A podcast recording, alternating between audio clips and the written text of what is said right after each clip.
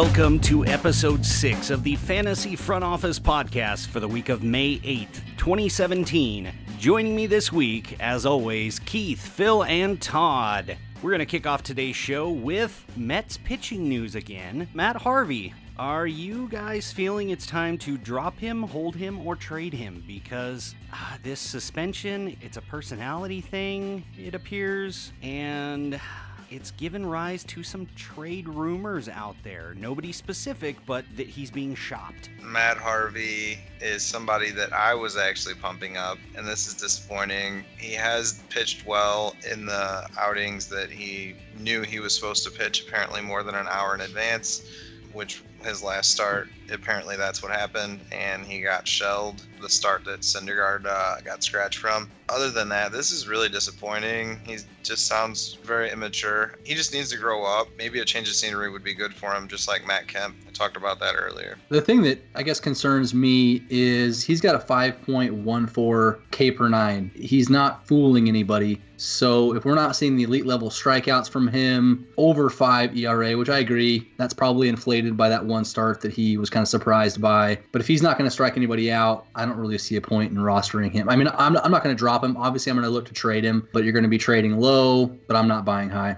Yeah, for me, the 5 1 K per 9, that's just a very uh, scary stat. Honestly, a lot of the the owners that do have Harvey are believers, though. They're people that drafted him rather high, so they're probably going to be the people that hold on to him. That would just be my thoughts. If I had him right now, I mean, I wouldn't be trading him. I wouldn't be dropping him. I would be holding on to see if he could reset, you know, top 20 upside that I've seen in the past. Yeah, but his K per nine has been dropping drastically every season, and there's been lots of talk about discipline and conditioning and he's been coming in each season heavier and heavier and it's not adding up to the elite pitcher we know he could be but as has been stated it's a little immature of him to just think he can come in and just pitch and collect a check. He also gets uh gets pouty out there like if a defender behind him makes an error it snowballs into something bigger. I've seen it happen several times in the past where let's say an outfielder makes an error cespedes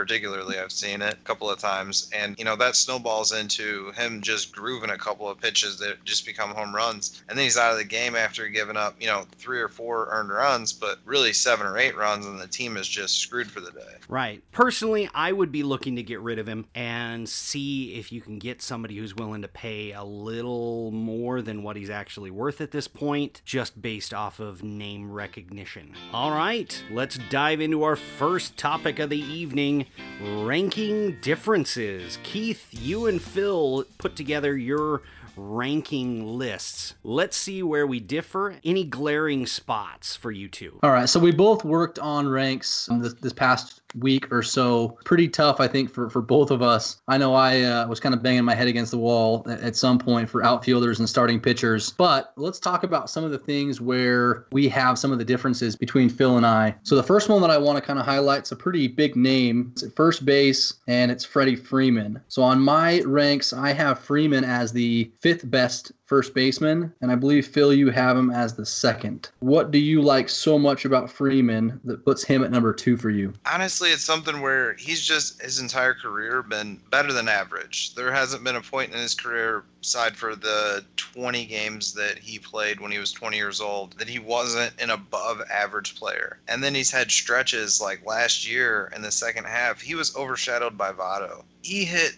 almost 400 in the second half of last year. Votto hit over 400 last year in the second half, which is why you didn't hear about Freeman doing it. He finished sixth in the MVP voting. He's he's Votto, but with a little bit more power, in my opinion, and that's kind of why I would pick him over a couple of the other guys. So the guys that I have over him are Rizzo's one of them for sure. Yeah. So my first ba- base rankings go Goldschmidt, Rizzo, Votto, Murphy, and Freeman. So it sounds like I'm down on Freeman, which I'm not. You know, I'm number five on my first base ranks. But if you look at my overall ranks, all these guys are in the top almost 20. It's really, so you it's have, really a coin flip. I have him at number 23 in my overall ranks. And I even have Wil Myers at number 25, Miguel Cabrera at number 26. So I have six first basemen, seven first basemen in the first 26 ranks. So the position is is really thick up top, and it's also got some guys that are uh, that are down there that are really producing right now as well. So that's not that I'm down on Freeman. I think everybody's heard me talk about the other guys at this point. Votto, Murphy. It's tough to rank these guys against each other, but there's one ranking difference. Also, keep in mind that there's only been basically one point in Freeman's career where he missed any significant amount of time. Every other year, he's played around 150, 160 games. Uh, played 162 games even 2014. So he's kept inconsistency as it comes to things like that. What do you guys think about uh, Freeman? For me, I would probably only have Goldschmidt over Freeman. This season he's had just been outstanding, and he's done it year after year. And that Braves lineup's a little better this year, so he's getting more RBI opportunities. I like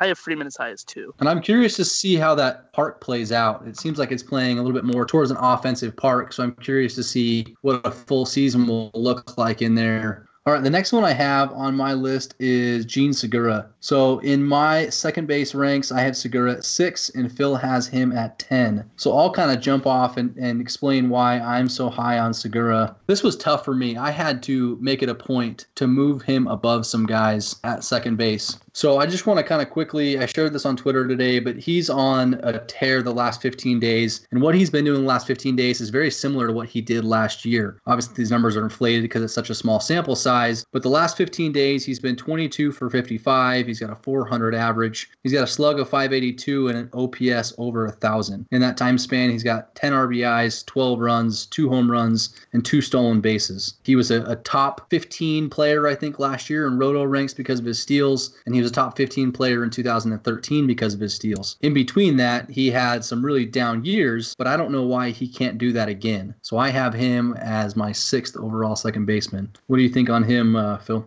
The reason that I have him where I do, which is 10th, is not because I don't like him. Well, I kind of don't. Mainly because I like the guys that are above him. And also because of what you said is the two years that are sandwiched in between, even last year's OPS was only 867, which, I mean, that's above average, but that's not anything to write home about. We'll talk about that a little bit later, though. But his years before that were 616, 614, 752, 652. I don't know. He just wasn't anybody that ever really stood out to me other than the speed. And he only had 44 stolen bases that one year. He just kind of came out of nowhere with those home runs last year. And the batting average came kind of out of nowhere last year. So I just didn't really know what to exactly do with him. So I, I stuck him in the top 10, but I'm really not confident that he's going to stick around for that much longer. Yeah, the, the one thing that he did a little bit better last year in Arizona was he was a little bit more selective at the plate. He walked a little bit more. Still pretty small sample size this year. It doesn't seem like he's walking nearly as much, but he still continues to hit. So whatever adjustments he's made in an 87 at bat sample this year is playing out very similar to what it did last year. So somebody to keep an eye on. You guys have any thoughts on Segura? I think last year Segura, I mean, he really struggled towards the end of his tenure in Milwaukee. I think that last year it all started to click. I think the 2016 Segura is more something that will be sustained in 2017. So I would lean more toward Keith's side. Well, see, the thing about it is, is I mean, you could you could put the number on it, but then when you're looking at the guys that are actually between, let's say, six and ten, I have Trea Turner, Jonathan Villar, uh, Matt Carpenter, and Jose Ramirez. I don't have Jean Segura ranked very low. Like I said, I just have other guys at second base that I would prefer over him. Yeah, and the guys that I have below Segura, you know, so I have Segura at six, and then I have Villar, Kinsler, Ramirez, Carpenter, Odor. Uh, again, good guys to have. I mean, Jose Ramirez is on the rise. You could see him bump up a little bit. Villar is still having a tough season. Kinsler's, you know, captain consistency and going to give you a ton of runs. But yeah, I'm, I'm obviously high on Segura. I just think how valuable, if he can steal 35 or 40 bases and give you 17, 18, 19, 20 home runs, I think that's a really valuable person to have, especially when he's going to give you the, the run production at the top of the lineup. And his RBI totals last year were, were, were pretty good. So I guess the guys that I'm down on are the guys that I don't see stealing bases, uh, or the guys like Dee Gordon. They're going to steal bases but do nothing else. So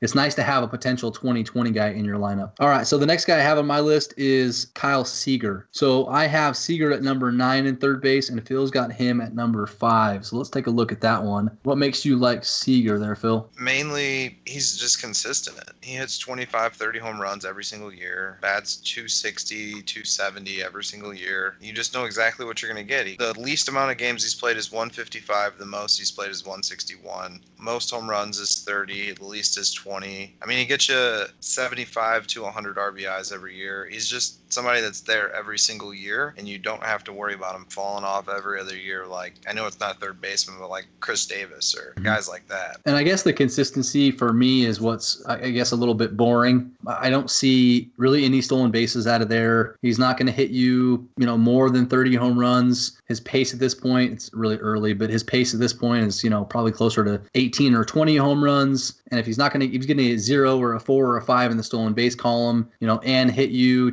266, I just think there's a lot of other guys that I could put ahead of him. I tend to shy away from the guys that are going to give you zeros in, in the stolen base category. Well, they're also going to have, say, 170, 180 runs and RBIs uh, combined. You know, 25, maybe 20 home runs added with that with a 265 batting average. In this baseball landscape, that's pretty valuable. Yeah, the other thing I guess that I the, the knock on uh, Seager for me is it's taken 155, 160, 161, 158 games to get to the numbers that he has. And there's still he's never had a hundred, you know, hundred runs, never had a hundred RBIs. He was close last year, 99. But it's taken almost playing every single game to barely get to those numbers where he's like a top seven, eight third baseman. So the margin for error isn't very large with him. I guess is my my point. Yeah. All right, so the next guy I have on my list is Marcus Stroman. Starting pitcher ranks is pretty tough, and this may sound like a big gap, but I have Stroman at 31st overall, and Phil has him at 17th. So Phil, I'll let you start since you're the high man on Stroman. What do you what do you like about Stroman? I mean, he's also a guy has been pretty consistent. His his ground ball rate is something where it's at an elite level. He doesn't walk anybody. You're gonna point out the strikeout rate, but I'm gonna point out the strikeout to walk rate, which is above you know league average. His FIP is always typically below his uh, actual ERA, so he's just semi been unlucky. He's he's well, he was on a good team, terrible team right now at this point apparently. But I don't know. I just think that he's somebody that it's not that I wanted him to be in the top 20 because I actually didn't. I actually wanted him to be 25 ish, but it's just that the other guys that were just falling out like flies while I was doing the rankings everybody's injured right now. So there's just not another person that I want to be up there that I feel consistent and that's safe to me. Why I had to rank him where I did. I agree. I guess part of it is bias on my opinion, if I can, you know, admit that. I, I haven't been a Stroman guy. He's had a good season. He had that one outing where he gave up five earned runs in three innings. Um, looks like he's doing okay. He's at a 3.89 ERA and a whip of 1.35, which isn't anything to be real excited about. This last nine innings, he struck out three batters and he's walked five. Now, I understand that's a small sample, and I'm picking from that, you know, one of those two games is where he got, you know, beat up pretty bad. And then the game before that, he went seven and one third, only gave up six hits and 10 strikeouts. But if you take away that one, that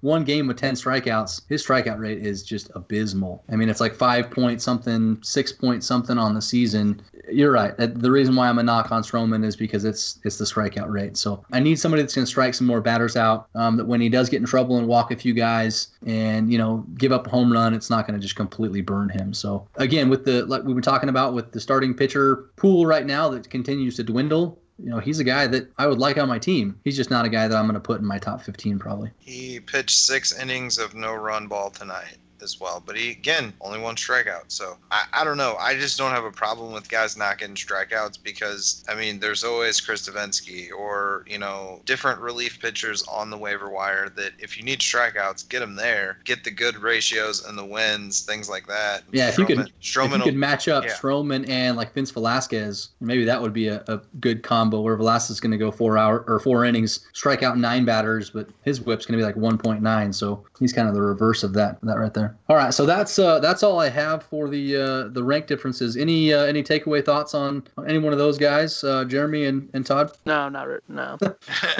Not really. Stroman's not. I, I've never really had him on the radar. He's never really intrigued me. I mean, even your selling points there, Phil. I I I'm not sold on him. There's still too much downside to him. Kind of roller coastery, and I can't afford that on my squad. I would pass. Just an overall thought on putting ranks together. You know, I encourage you guys out there to just just take a, a few minutes and run through the first base ranks. You know, tweet at us at Fan Front Office and let us know what your first base ranks are. You know, where do you where do you rank Freddie Freeman compared to where Phil and I have him? We'd love to hear from you guys and what your input is. That's probably my favorite part about the show at this point is is communicating with all you guys. So you know, make sure to, to share what your thoughts are with us too. Now, on to our second topic. Phil, we're going to get a little nerdy here and we're going to dive into the Saber stats. what I wanted to do is I always talk about OPS and OPS plus and things like that. So I wanted to kind of explain the difference between the two, kind of give you what is good for OPS and kind of what OPS plus just means in general. So an OPS is basically your on base plus your slugging percentage. It's it's a good number to kind of guesstimate how good a player is as a hitter. Anything above let's say 710 is average for most years. Above 800 is above average obviously. 900 is considered great and above uh, 1000 is considered excellent. And so when you convert that over into OPS plus, what they're trying to do is they're trying to adjust it for park factors and league factors. So basically, what they're trying to do is make everybody as even as possible. They do it on a 100 point scale. And so 100 is average. Anything above 100, let's say 110, if you have a OPS plus of 110, then you're 10% better than an average player. Certain players like Freddie Freeman that we were just talking about, this season is having an OPS plus of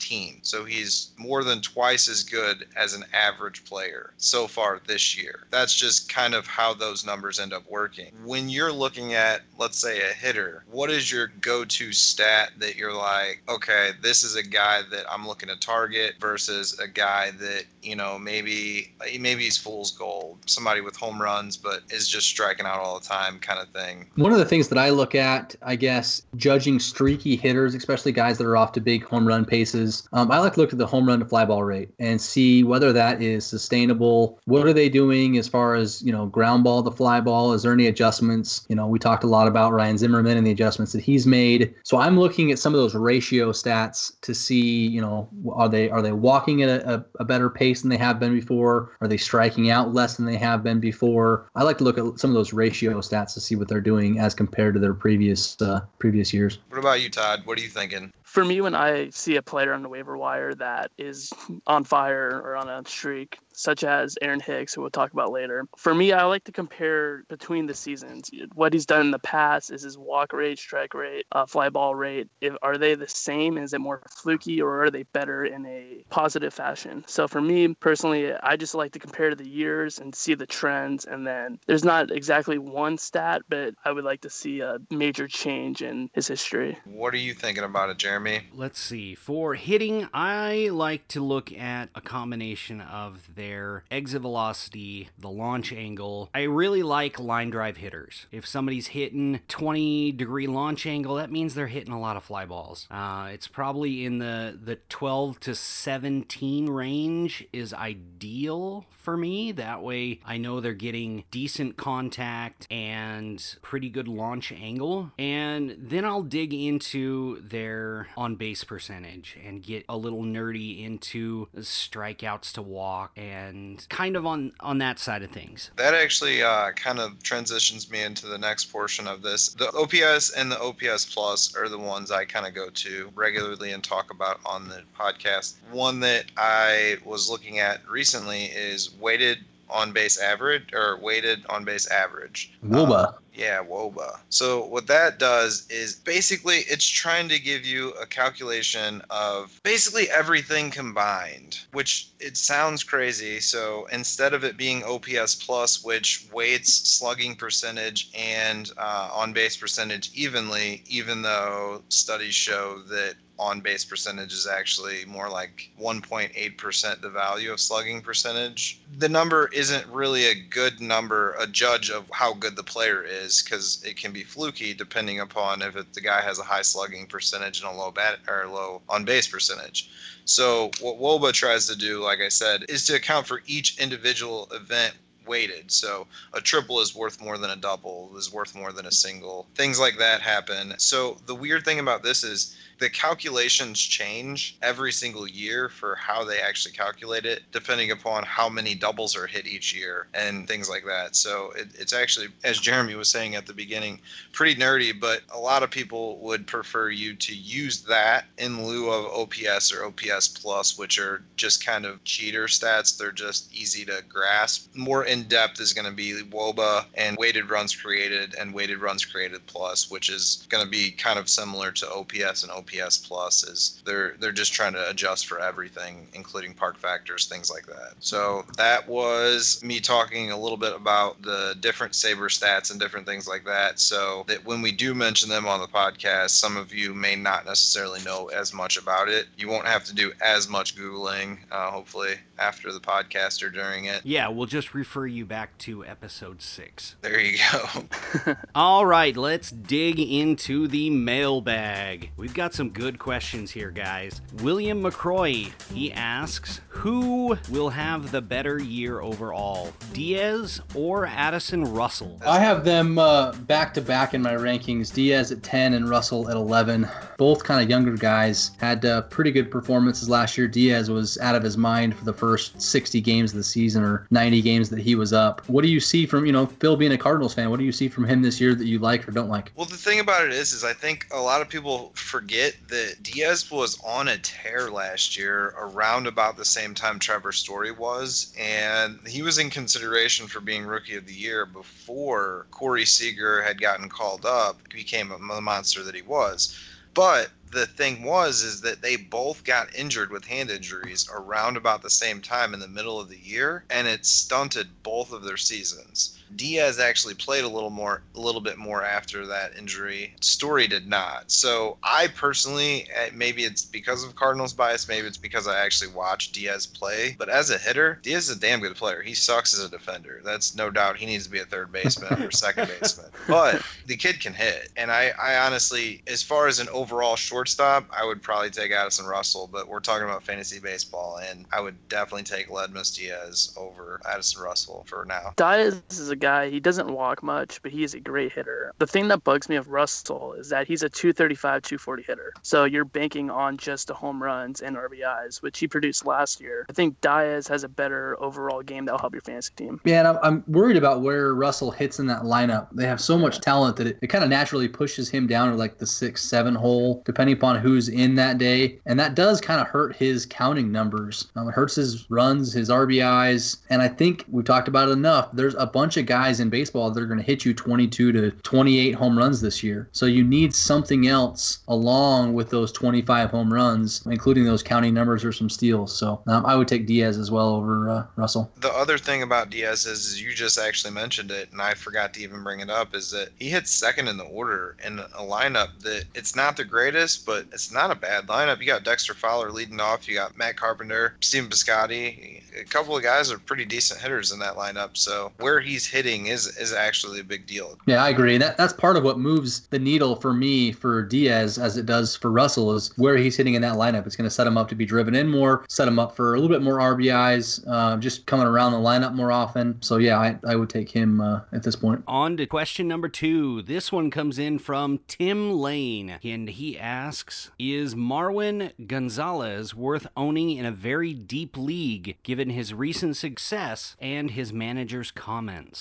All right, so I put in a pretty desperate FAAB bid for Gonzalez last night in a league where I didn't have a third baseman, which may sound crazy, but I ended up trading my third baseman. I'm kind of in a little bit of a, a rebuild and ended up trading for Amed Rosario. And so I didn't have a third baseman. So I put in kind of a, a high FAAB bid. I bid $14 and ended up winning him. Little did I know that the next highest FAAB purchase would have been for a dollar. So, you know, wah wah. I ended up spending 13 $13 more, but I got the guy that I wanted and I still have like 70 bucks to spend in that league. So it was enough for me to take a flyer on him and see what he can do. That that lineup is ridiculous. And they they still have more guys to add to it. Um, you know i'm a little bit higher on aj reed than than some guys are. And, and, my thought is that if Duvall can do it if gallo can do it if aaron judge can do it maybe aj reed can can be the same thing. So i think that lineup is going to help secure him some uh, some additional bats and to me it's just the playing time whether or not he gets enough playing time to succeed. The thing about marwin gonzalez is he's he's had a little power here and there but i don't think that it's anything that's going to be sustainable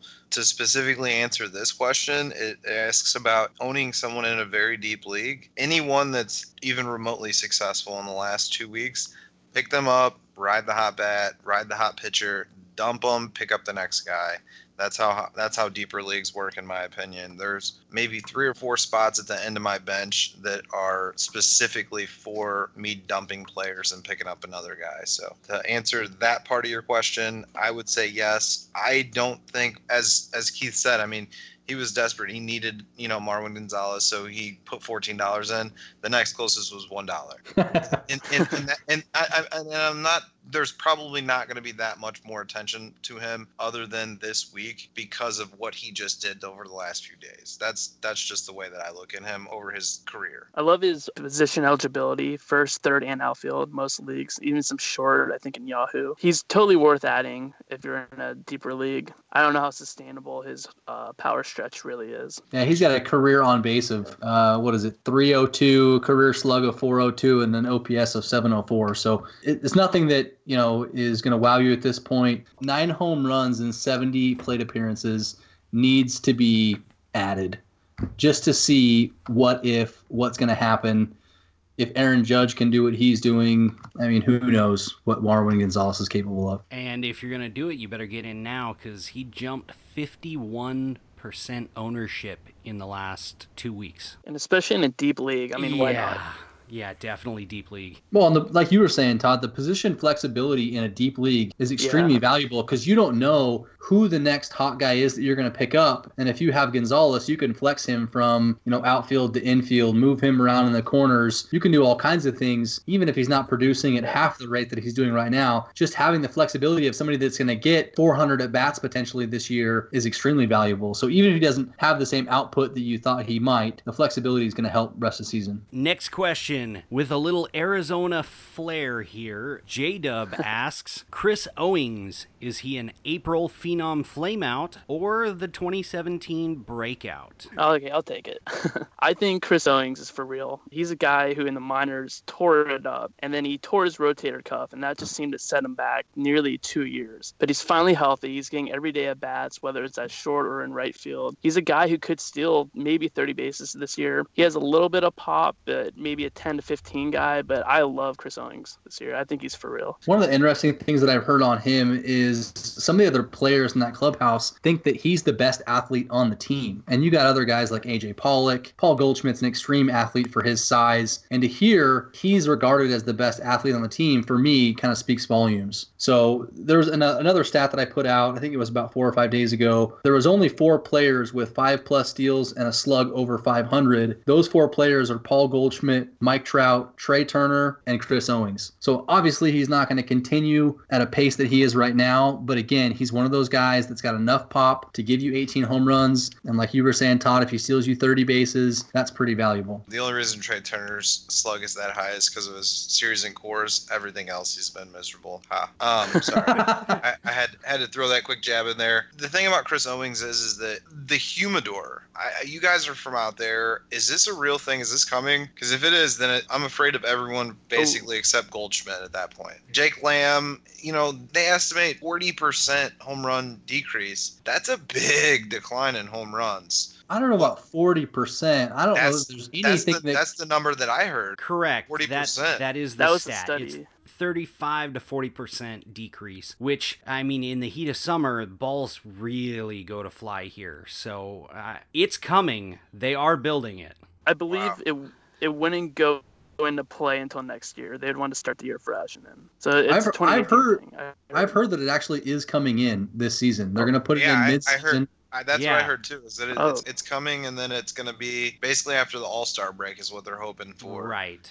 And then at that point, you know, the the game is is a, a complete difference uh, from what it was at the beginning of the year. So if you have guys like that, ride the hot bat and then try to dump them before that happens because if that's actually happening and it is you know 30 i don't, I don't i'm not a scientist. I didn't do the numbers but that's what the scientist said is 35 to 40 percent less home runs are going to happen and i'm pretty sure that they did their math so that pretty much makes uh, taijuan walker like a top 10 starter then right might make Greinke like a top 20 again that's the guy that i was thinking but apparently i was listening to a different podcast i forget exactly which one it was but they were talking about this a while ago and Greinke doesn't give up long fly balls as often as you would think. So it's not actually going to help him as much as it's going to hurt the offense. Is what they they dug deep into the numbers. Thirty percent seems like a really high number. I know Coors also has a humidor, and what I heard is it only suppressed 16 home runs total last year, or something like that. Don't hold me to that number exactly, but I heard that it wasn't suppressing as many home runs as they projected.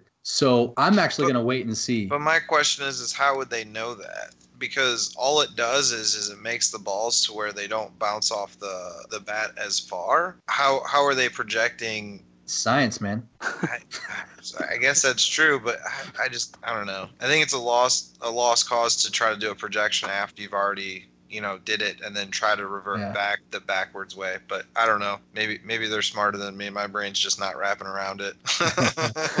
Um, anyway so we went off into a way long tangent on this one because i am concerned with the humidor and that would be something that i would want to kind of get away from if all right re- real quick just since we, we spent the last probably five or six minutes on it let's go around the horn and on a scale of 1 to 10 i want everybody to tell me what level of concern they are with the humidor. Phil what's your concern obviously? I go with an 8 or a 9 8.5 i guess. Todd where are you at I would do like a five or a six, like mildly. But Jeremy, are we talking specifically Chris Owings here, or just an overall? Overall, overall, overall, as far as home run suppression, power suppression. Oh, I, I'm not worried that it's going to. I know it will. And sorry, so is that like a twelve? What, what is uh, that? That's uh, my worry meter's only at like three just because I know it's going to happen. So you just plan accordingly. All right, you're you're skewing yeah. my numbers here. All yeah. right, so I'm gonna I'm gonna go with like a I'm gonna go with a four. So out of everybody, I think I'm the least concerned. I want to see what it does over time. I don't think that in season this year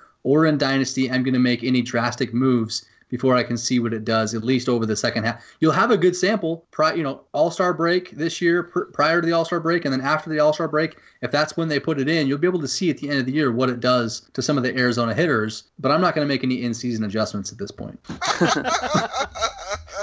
I broke the seal. All right. Well, let's go to our last mailbag question. This one comes in from George Bissell, and he's asking if we can somehow explain the emergence of one Aaron Hicks. He's given up trying to figure it out. Keith is the uh, aficionado on the uh, Aaron Hicks train, so all right. So I I spent some time on Aaron Hicks today. I created a nice, pretty spreadsheet. I compared 2006, 2017 numbers against his career.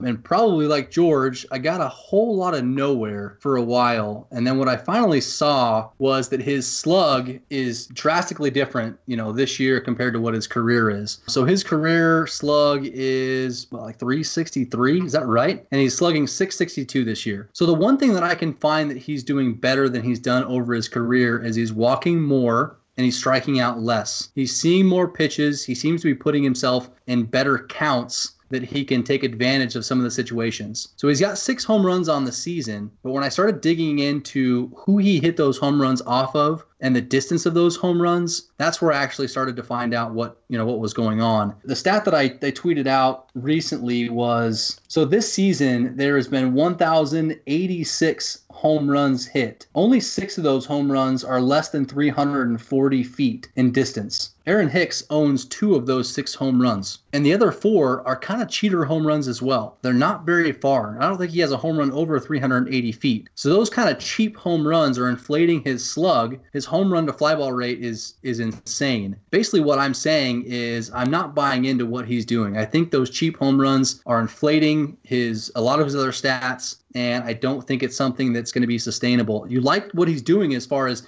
being more selective. He's walking at a much higher rate, almost double than what his career is, and he's striking out at a career low. Those are all good things, but I don't think the power output based on his exit velocity was one of the other things I looked into. His exit velocity last year, according to, to X stats, org, which is an awesome website by the way, was like 95 last year, which is it, it's not not good. And this year, wait, hold on, hold on, 95? That's really good. 95? Exit no, velocity? Not. No, no. Average exit velocity of 95 is is not good. Like you're talking like 100 is 103 is elite. 100 is good. 90 something is is, is all right. 95 Wait, is okay. We're we're on a different scale here because the MLB average is 87.7. Yeah. Okay, okay, 95 was his 2016 exit velocity. This year where he's hit a unsustainable home run pace, his exit velocity in a small sample size is 80. That's not so, what MLB is saying off of Statcast. They're saying he's sitting at 88, which is just above average. His launch angle is about 14 degrees. So I mean, he he's right at the major league average. Yeah, but 88, even even according to Statcast, which is, wasn't where I was looking. I was looking at xstats.org, so they probably don't have the same amount of batted ball averages or events. The Statcast does, but even at 88, that's that's not good. 88, based on the small sample of home runs that he's hit at this point, you would expect that number to be much higher. Well, not necessarily, because I mean he's getting at bats like every other game. He's only started 17 games out of the 33 34 yeah, and, and I, I take it back. It wasn't it wasn't 95. My, my numbers were were goofy. So 93 is elite. 90 is is really good. What he's doing up from this point at 88, even I don't think that's. I would I'd want to see him higher in what that exit velocity is. I don't think what he's doing is sustainable. Is is my thing. So, so you're telling me he's not going to end the season with a 710 slugging percentage? Well, yeah. Basically, that's what I'm telling you. All right. All right. I'll take I'll take the under on that one too. Um, so the thing that interests me the most about Aaron Hicks, and and not to just go off on a t- tangent again, I mean he does get stolen bases and a little bit of pop. Uh, now that he potentially looks like he has an everyday spot in the lineup, the last several games, I mean, he's been doing very well. Three stolen bases in the last four games, um, multi runs in the last three games, home run in there. So he's he's been doing very well the last few games. I don't see why they would take him out of the lineup right now. He's he's another guy that, as I was saying earlier, you ride the hot bat.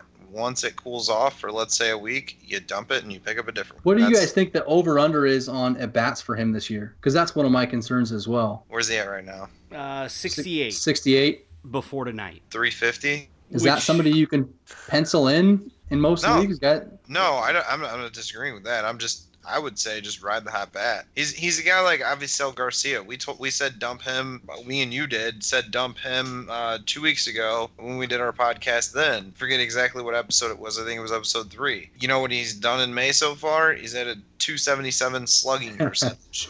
I mean, it's something where people show their true colors eventually. Avisail Garcia had an amazing month. Maybe we told you, you know, don't pick him up and, and you lost out on a, a couple of good weeks but also, you know, now you're going to pick him up and probably have a couple of bad weeks. So I think the outfield, although it's not one that's performed real well up until maybe recently. I just don't know if there's enough room in that outfield to give him more than, like we said, like 350 at bats. And you still have Clint Frazier, who's kind of looming. I don't know at what point he'll be up this year. He's not somebody that's kind of trending as a as a call up here in June, but you know, if push comes to shove, I could see them calling him up. He's probably pretty close. I don't see any need for them to call him or Torres up at this point. I, I think that they're both going to be somebody that maybe best case scenario they get a September call up and, and get a cup of coffee in, in MLB, but I don't see either one of them actually making an impact this year. I mean, they're not in the way. I think it's everybody else that's in the way. You know, they have uh,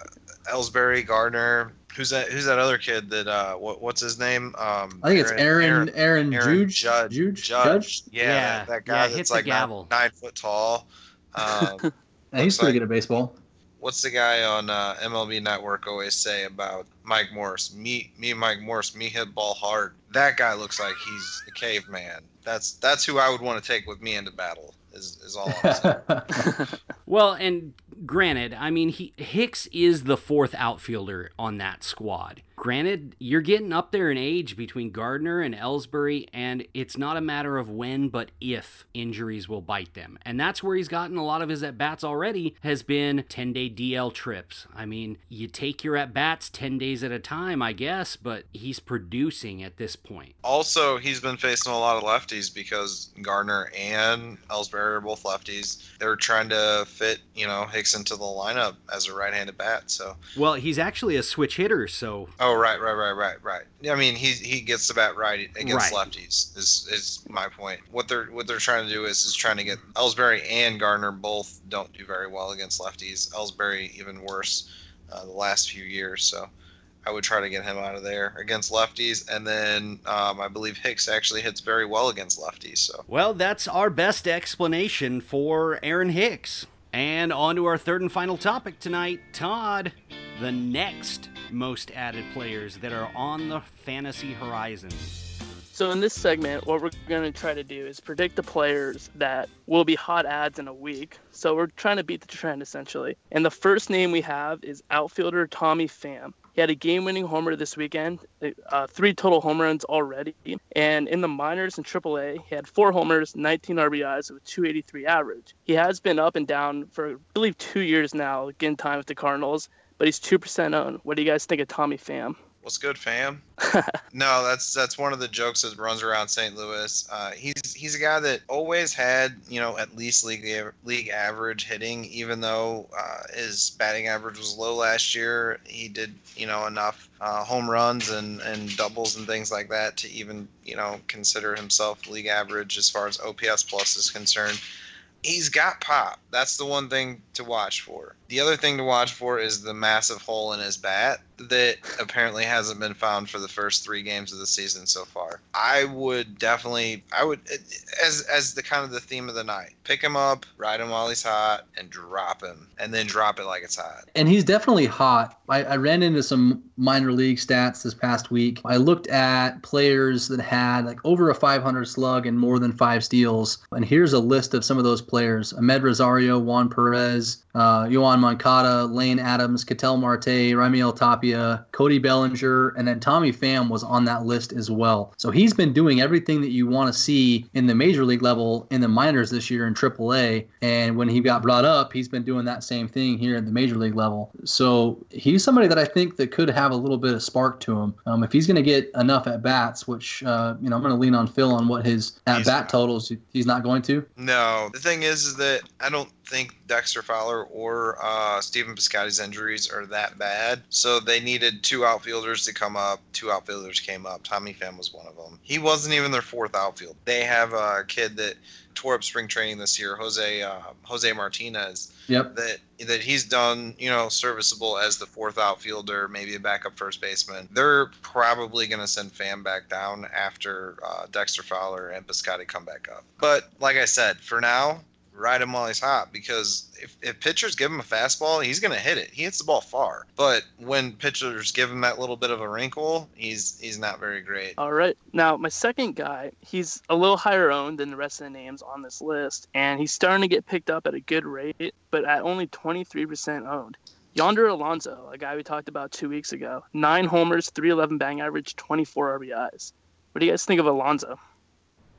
I Keith's uh, flyball revolution. Tell him, preach. I think if he was a guy that you listened to us a couple weeks ago, you probably got in and got a really good two weeks. So probably one of the one of the hopefully many success stories of the season. We talked about it. Looks like the adjustments he's made has definitely resulted in a power output, and he's having a heck of a start to the season. We talked about it two weeks ago. Probably not at these pace numbers, but everything that I saw was sustainable by him, just probably not at an elite level like some of the other guys that we talked about. So um, if you want to go back and, and catch more on that, catch uh, what episode was that? Episode four, Flyball yeah. Revolution. He was one of the guys we talked about. So you you know I'm a believer. He's a guy I had to put on the list. I, I mean, I was shocked that he's only 23% owned right now on ESPN. And that's a recent development too. That's probably about yeah. 15% of that's probably in the last like you know seven or 10 days. So fantasy owners are fickle creatures, and most of us have been around for a while, and most of us have been burned by you know Yonder Alonso when he first came up as a top top prospect, and they thought he was going to do this eight years ago. He didn't do this eight years ago.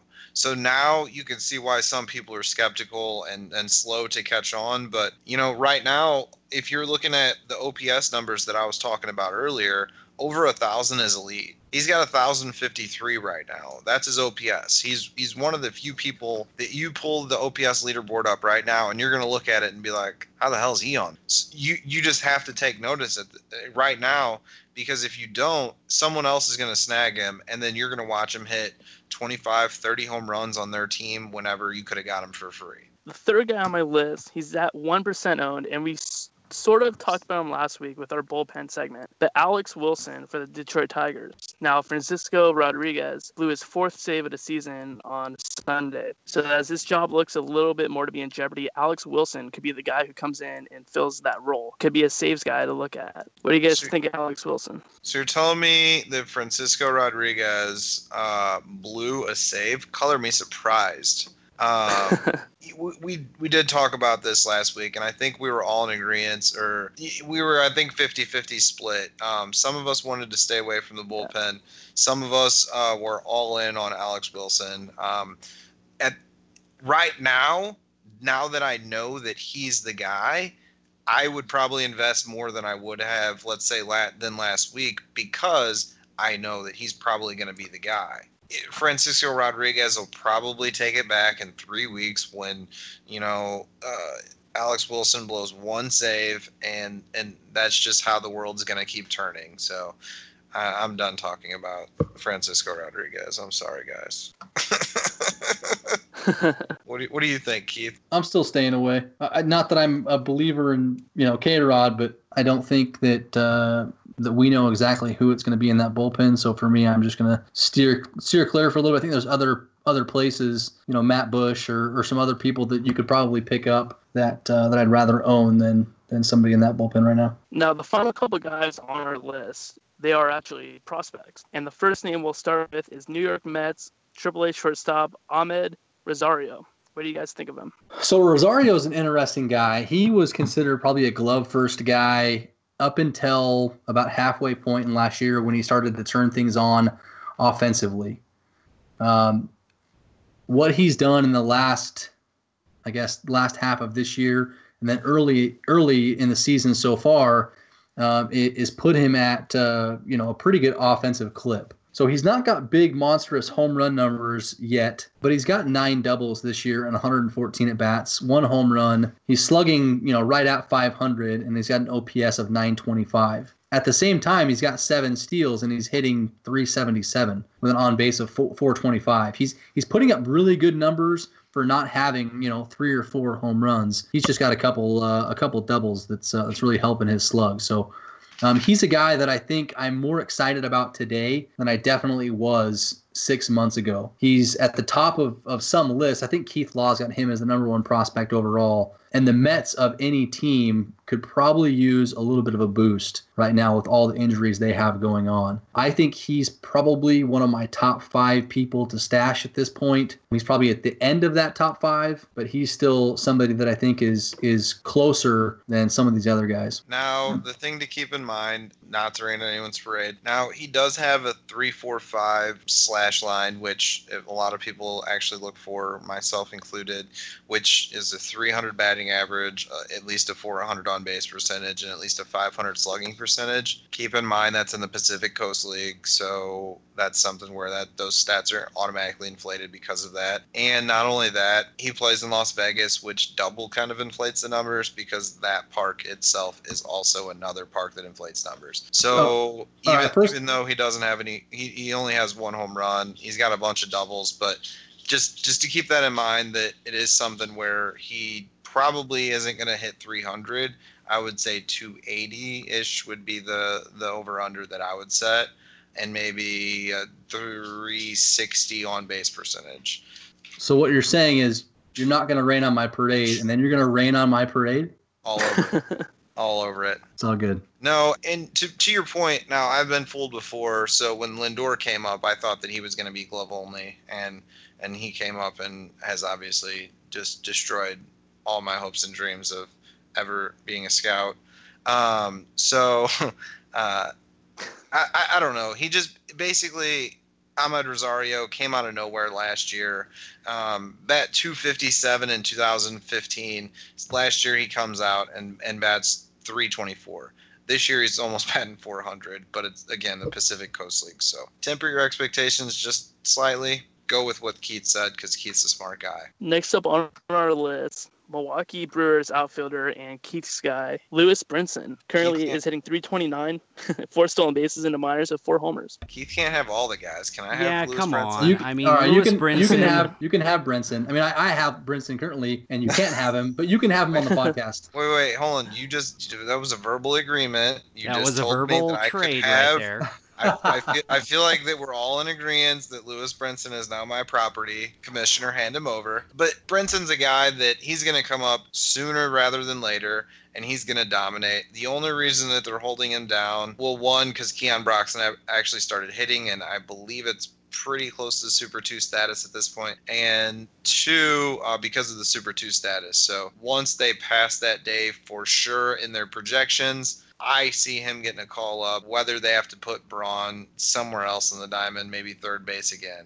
I don't I don't know what I don't know what they'll end up doing. All I know is is that they're gonna find a way to get Lewis Brinson in the lineup with how he's hitting the ball. Yeah, they're more likely to trade Braun than to uh, put him anywhere else. I think. It, did, did we already talk about how there's the the weird clause in his contract? That's that's what I was just gonna bring up. Yeah, And it's- now he that has to be coming up on that deadline. Point. Yeah, he has to be traded by a certain point, or else he has the the three four five status, or the the no the five ten status. Um, five years on the same team, ten years in the league, and so once he passes that that deadline, he has the right to veto any trade, um, without it being actually written in his contract. I think that they'll get a deal done before that day because why do they want him around when they have this kid making nothing in the minors? Amen to that. Also, Pacific Coast League. Sorry to rain on your parade again. One other thing to keep in mind with him is, is that he does have uh, four uh, caught stealings with the four stolen bases that he has. On to the last name, Bradley Zimmer. All right, final name on our list Cleveland Indians minor league outfielder Bradley Zimmer. Now, he is hitting 255 right now in the minors, but has three home runs. What do you guys think of Zimmer? He's kind of knocking on the door there in Cleveland. I don't think they're eager to bring him up, but he's knocking. He is a hitter that is probably not going to have the best average. Uh, I would think I would put a comp of, let's see, maybe Gregory Polanco, maybe 280 batting average, mid teens to capping out at mid 20s home runs, and then let's say potential of 40 to 50 stolen bases that's something that you don't really see very often come through. So I would try to stash him if you have a chance to. Yeah, he's one of five players I think that I'm most excited about stashing. You're probably not stashing, you know, any one of any more than like one or two of these guys in your standard leagues, if any. Um, I think probably 270 is a little bit generous on the batting average. I think you may see closer to like 240, 250 in, in the beginning until he kind of makes adjustments. But in on base percentage leagues, he's a guy that does take a lot of walks, um, but he's striking out quite a bit in, in AAA. Again, nothing that's going to scare us away too much.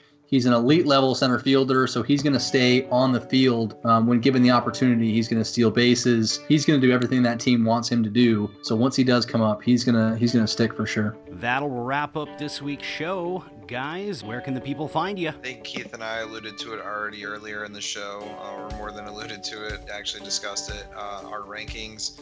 I have my positional rankings that are going to be coming out here in a second. Uh, Keith, I believe, already has his top 250 and positional rankings on the line score. I'm trying to get mine over there as quick as possible. Been pretty tough, kind of putting everything together. I have the positions done, so I'm going to try to get that out to you guys as quick as possible. And keep the uh, keep the questions coming to us. We'll put out a little tweet every Monday to kind of get some mailbag stuff. You guys have been really good to respond to those. Give a follow to to everybody here in the in the front office. Um, you can find me at fantasy underscore Keith. What are the rest of your guys' handles? I'm uh, at the baseball Jedi. And you can find me at Goldie Happens. I am at Front Office Jer, and of course, follow the podcast page at Fan Front Office. And until next week, we have been the Fantasy Front Office.